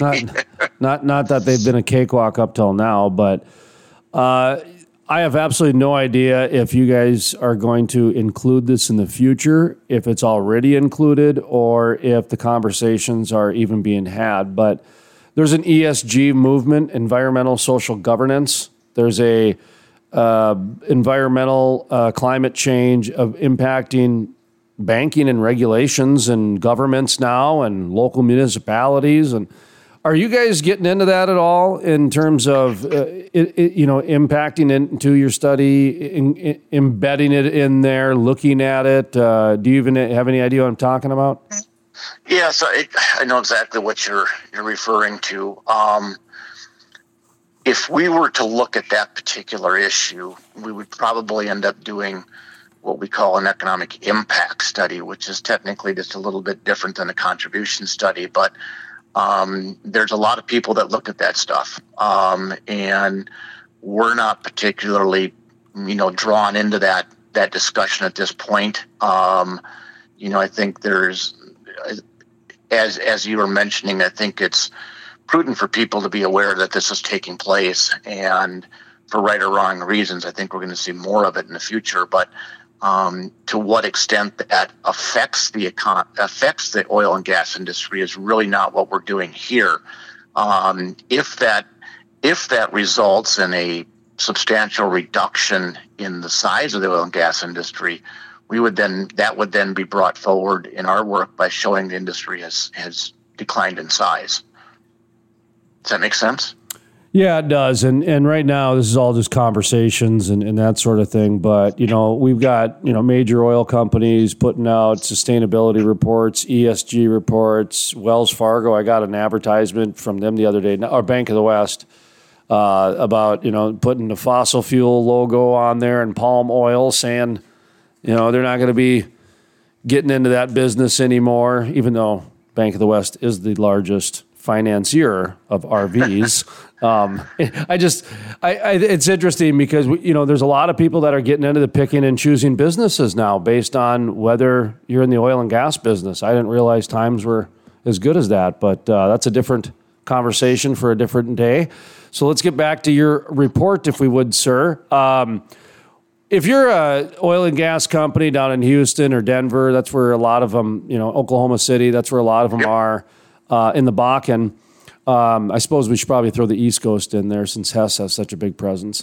Um, what what should they know? You know, what should the CEOs, the the regional reps, what should they know from this? You know, that you're seeing from either the, the economic standpoint or what was in the executive summary uh, to to kind of lay out that this is the state of the, the the where we're at after COVID and everything else. Well, I think COVID's a whole other issue. Um, we know that COVID has slammed the demand for, for petroleum, which resulted in a big price collapse, and we saw a huge contraction in the industry, and we're we're seeing that manifest itself here in 2020 in North Dakota. But if you look at the results of this study and you say, okay, yep, uh, oil and gas is important to North Dakota, it's also important to Texas. It's important. It's, it's important in all of the state economies that exist. One of the unique things I think about what's happening in North Dakota is is that we have a, by comparative standards, relatively small state economy compared to a lot of other states. In fact, um, you know we're we're in the bottom 25th percentile, you know, on a just about every year basis. And when you look at the percentage share of what this industry means to the state, it's considerably larger than the percentage share that oil and gas have in some of these other other state economies. And that's an important takeaway for someone who's working in Houston to understand, you know, kind of the sensitivity of why there's so much interest in oil and gas in North Dakota, why we are so concerned about these pipelines, you know, why we are concerned about uh, leasing activities and, and fracking, um, is that while the oil and gas industry in North Dakota isn't as big as the oil and gas industry in Texas, it represents a bigger share of our state economy, and that's that's the big part of it is is just recognizing the context under which, you know, how North Dakota is hitched either directly or indirectly to a lot of output coming from this one industry. You know, we mentioned about the basically direct and indirect businesses and some of the supply chain and et cetera. The, the other part of this, and I know that you guys cover this, is you know some of the construction aspects and some of the different areas when it comes to uh, wh- whether it be you know the gas, the processing plants, and the pipelines, and, and, and.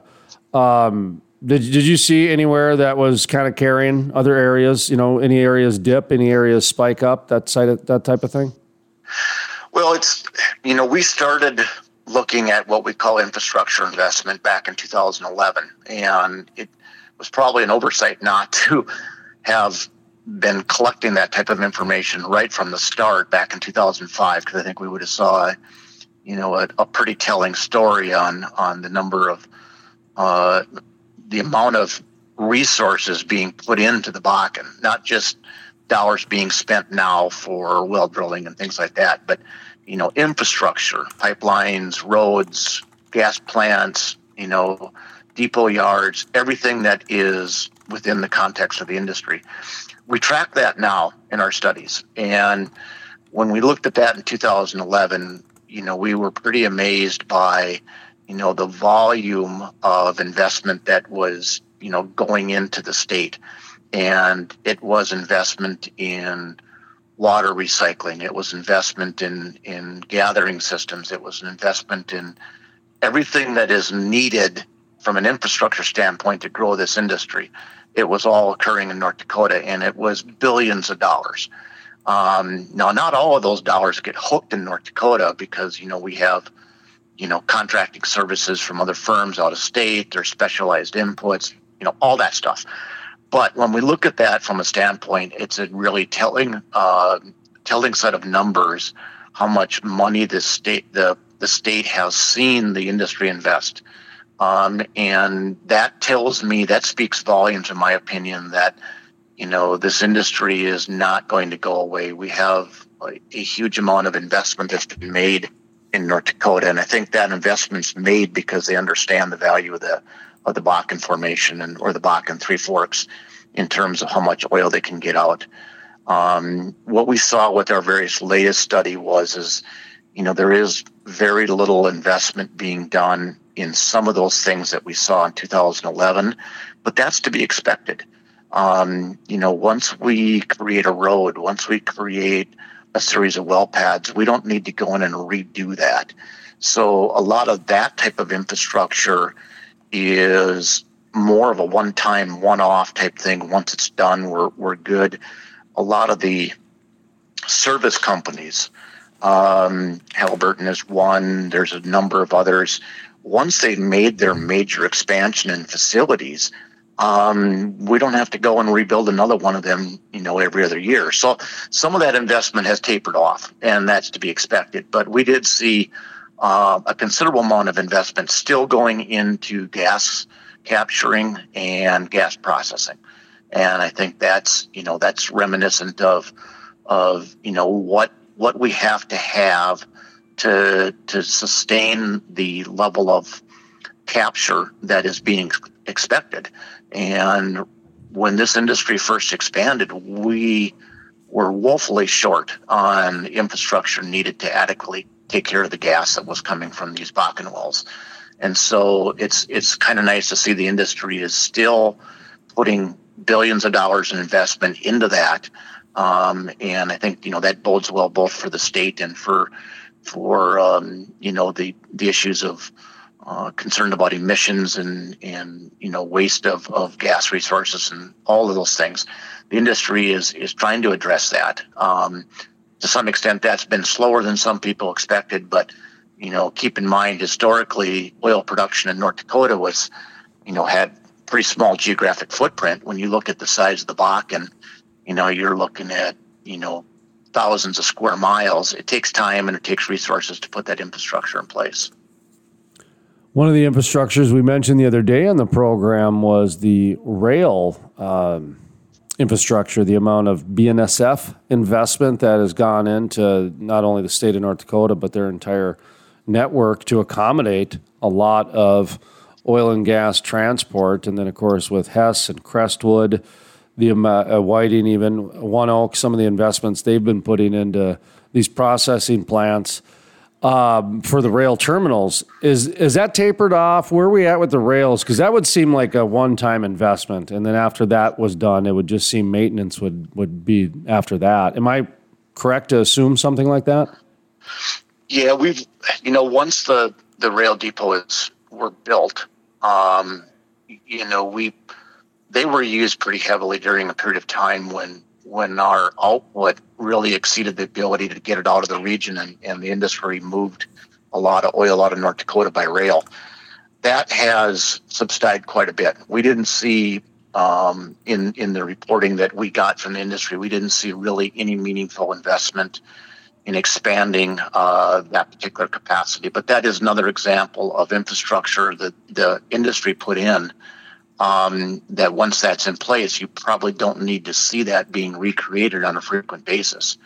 Um, you know, the the investment by BNSF on on track capacity and things like that throughout the state, that is really outside of what we capture with with our studies. So you know that in and of in a sense is you know one of those ancillary benefits that you might say that that uh, goes unmeasured.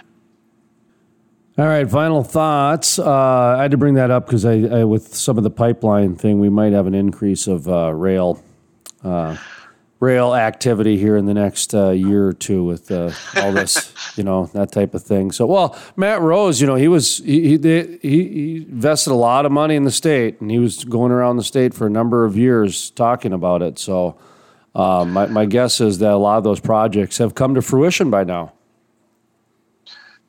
So yep. anyway, um, um, yeah, you, but that's that's anyway. That's people can take a look. Uh, by the way, we're gonna have the uh, presentations available at thecrudelife.com too. Uh, Professor Dean Bangsund has emailed us the PDFs so we can have them available for people to look at as well. And just what do you got for final thoughts? What should people uh, think? What should they know? Uh, did we miss anything? Anything you want to reiterate? You know, just kind of final thoughts about this presentation. Well, I think the nice the nice thing that we've got with the work that we've got here is we've got a nice timeline chronology of really what's been happening with this industry and and I think that you know there is a tendency to look at the the more flashy statistics that come out of the oil patch. We got rig counts, this or that, you know, price oil, this or that. But really, behind the scenes, we have a, a fairly mature industry, and there's a huge amount of economic output coming from oil and gas production, and we're not we're not going to go back to what we saw in 2014 and 2013, and you know where the state had you know over 200 rigs punching holes all over the place. So, you know, just because I think some of the drilling activity is down, you know, some of that massive investment that we saw in roads and infrastructure and you know just the the type of flurry of what was happening in western North Dakota isn't there doesn't mean that we don't have a big industry and doesn't mean that it's not important to the state. Exclusive interview industry news, environmental innovation at thecrudelife.com.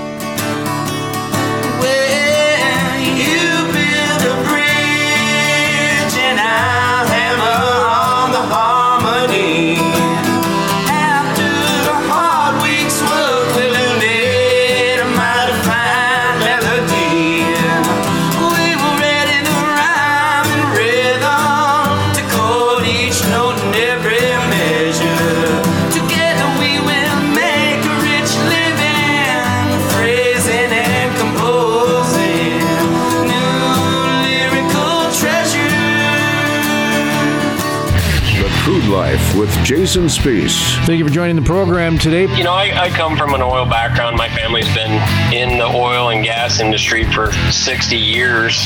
I, I think the thing with the younger generation is the younger generation has pretty much bought into the climate change phenomena. They really believe everything that people tell them. We just want to thank everybody that has been so supportive of us, and especially you, Jason. Without without your help, I don't think our event would be as successful as it is. So I, I don't want to be real critical of them because being a guy who's, you know, dad has several small businesses and, and coming from that sort of small business background, I get it. I mean, the, the, the operators here were put in a real bad position by the state of North Dakota. I'm glad that we've got people like you to pay attention and bring us information on stuff like this. prices can't go any lower for services. I, I, they're they're too low right now. I, our margins are in the single percentage point if we're lucky, and we're not lucky that often. You're exactly right. ESG is becoming more and more important to shareholders. I can speak for my 20 companies. They take it very serious. It makes perfect sense, and I thought you had a really good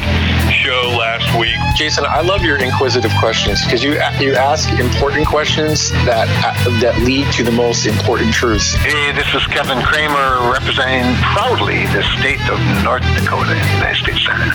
Talking to Jason Spiess, who's like the best energy interviewer in the world. No one does an interview like Jason Spiess. We all like living the crude life, so. The Crude Life with host Jason Spiess. My name is Jason Spiess, and this is the Crude Life Daily Update. On today's episode, we talk with U.S. Senator John Hoeven as he discusses the Dakota Access Pipeline with President Joe Biden. The North Dakota senator, along with others, delivered letters from the state of North Dakota, three affiliated tribes, to the President of the United States, and also pressed U.S. Army Corps Chief Spellman for adequate consultation with the state and the three affiliated tribes. Senator Hoeven has made the case to the administration, including the President of the United States, as well as the Interior Secretary. His case that the pipeline should remain in operation. The senator has also repeatedly met and spoken with Army Corps Chief Scott Spellman, including once again yesterday. They met about the importance of the pipeline and urged him to ensure that the court allows the adequate time for the tribal and state consultation to help stave off the shutdown of the Dakota Access Pipeline. This is U.S. Senator John Hoeven. Well, I was at the White House today to talk about infrastructure, I also brought up the importance of allowing the Dakota Access Pipeline to continue to operate as it has been now for almost four years safely, latest, greatest safety features, but it needs to continue to operate while the Corps finishes the environmental impact statement. I think that's fairest to all. We're making sure all the safety features are there, but obviously it would adversely impact the state of North Dakota and three affiliated tribes if it isn't allowed to continue to operate. And I presented letters both from the Attorney General of the state of North Dakota as well as from three affiliated tribes laying out how important it is that the pipeline continue to operate. And that was U.S. Senator John Hoeven talking about the Dakota Access Pipeline. The Dakota Access Pipeline is a critical infrastructure project that runs through North Dakota, South Dakota, and Iowa. For more information, exclusive interviews, and energy innovations, be sure to check out thecrudelife.com. That's thecrudelife.com. From the staff here at the Crude Life Daily Update, my name is Jason Spiess, asking you to always remember energy is more than an industry, it's a way of life. The Crude Life is sponsored in part by For more than 100 years, First International Bank and Trust has been headquartered in western North Dakota, home of the Bakken. Our proven record of mineral management, appraisal, and brokerage services is now enhanced by the only Bakken specific software, Mineral Tracker. Trust First International Mineral and Land Services and Mineral Tracker to protect your interests and help build and preserve a financial legacy for generations to come. It takes an industry to build a forest. Hey, folks, Jason Spiess with The Crude Life. Did you know about half the trees planted in the last 20 to 30 years have died within the first year? Lack of watering, transplant shock, special interest groups, poor growing conditions are just a few reasons it takes an industry to build a forest, and that is exactly what the industrial forest does. Sustainability sheds, critical pipeline systems are implemented to ensure the forest survives and absorbs carbon for decades to come. It takes an industry to build a forest. If you're interested in sustainable forests, growing industry jobs, check out theindustrialforest.com. That's theindustrialforest.com. The music heard on the Crude Life Morning Show, Play Hard, Work Hard, is by the Moody River Band. Interested in becoming a sponsor? Email studio at thecrudelife.com. The Crude Life with host Jason Spiess. So there's still people without power as of this morning. You know, right now I think there's uh, very limited driving out there in West Texas. They're generating about five percent of the power today uh, in in Texas. sensitive microphone because I just poured a glass of water because we don't have running water here yet. I mean, this is this has been uh, a very trying week for a lot of people across the state of Texas. Uh, there are, and, and let me just say this: I, you, I'm sorry that so many Texans were let down by their grid. On the phone, talking with us today, Chairman Christi Craddick of the Texas Railroad Commission. We have roughly 470,000 miles of interstate and intrastate pipe and pipelines in Texas, and roughly another 500,000 miles of gas utilities uh, lines in Texas. So we have a lot of, and gathering lines are in that 470,000 miles as well. So we have a lot of pipe in Texas. We're the largest pipe state by a six. It, it is a very challenging day in Texas right now. Uh, the grid operator is projecting that nearly 3 million homes in Texas uh, are without power today, uh, and, and there's It's already snowing here in Lubbock again. I mean, I don't. I thought it was supposed to be sunny today. So I- I'm from Odessa, and that's uh, a big part of my district. But I also represent, uh, in addition to Ector County, uh, three other counties in the Permian Basin. So Andrews County, Ector County, Ward County, and Winkler County. But uh, all all in West Texas, all in the middle of the oil patch. you know, when they close the roads down, we can't transport that, that those uh, those materials, and so we can't get the product to uh, where it needs to go to get refined, so that we can either one heat our homes or two uh, have fuel for our vehicles. Um, with pipelines, that doesn't really come into effect. You know, once the pipelines are laid, not much can stop that that crude oil or uh, natural gas from getting from point A to point B. They are so far behind the curve on getting this storage, the battery storage, uh, in place to be even be able to handle a, a, the, in- you know the most minute degree of storage for a case like what happened in Texas.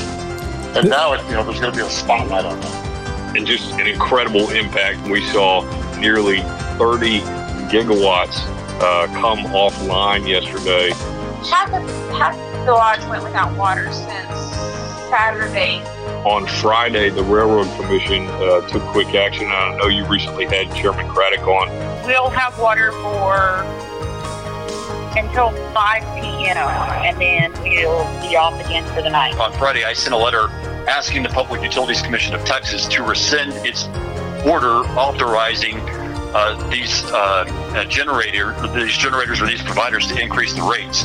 You know, I don't know that true, but I don't think I'd want to be in a hospital in Dallas, Texas on a, on life support and know that wind energy is going to be my source of keeping that machine running, right? JP Warren reporting from uh, Houston, Texas at 9:12 a.m. Uh, I don't even know what day it is right now. I think it's Wednesday. Uh, we ran out of water yesterday. I've had maybe three hours of sleep in three days.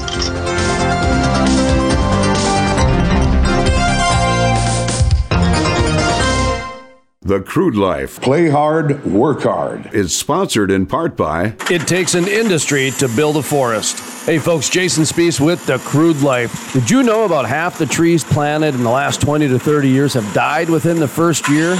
Lack of watering, transplant shock, special interest groups, poor growing conditions are just a few reasons it takes an industry to build a forest, and that is exactly what the industrial forest does. Sustainability sheds, critical pipeline systems are implemented to ensure the forest survives and absorbs carbon for decades to come. It takes an industry to build a forest. If you're interested in sustainable forests, growing industry jobs, check out theindustrialforest.com. That's theindustrialforest.com. The Crude Life Play Hard, Work Hard is sponsored in part by For more than 100 years, First International Bank and Trust has been headquartered in western North Dakota, home of the Bakken.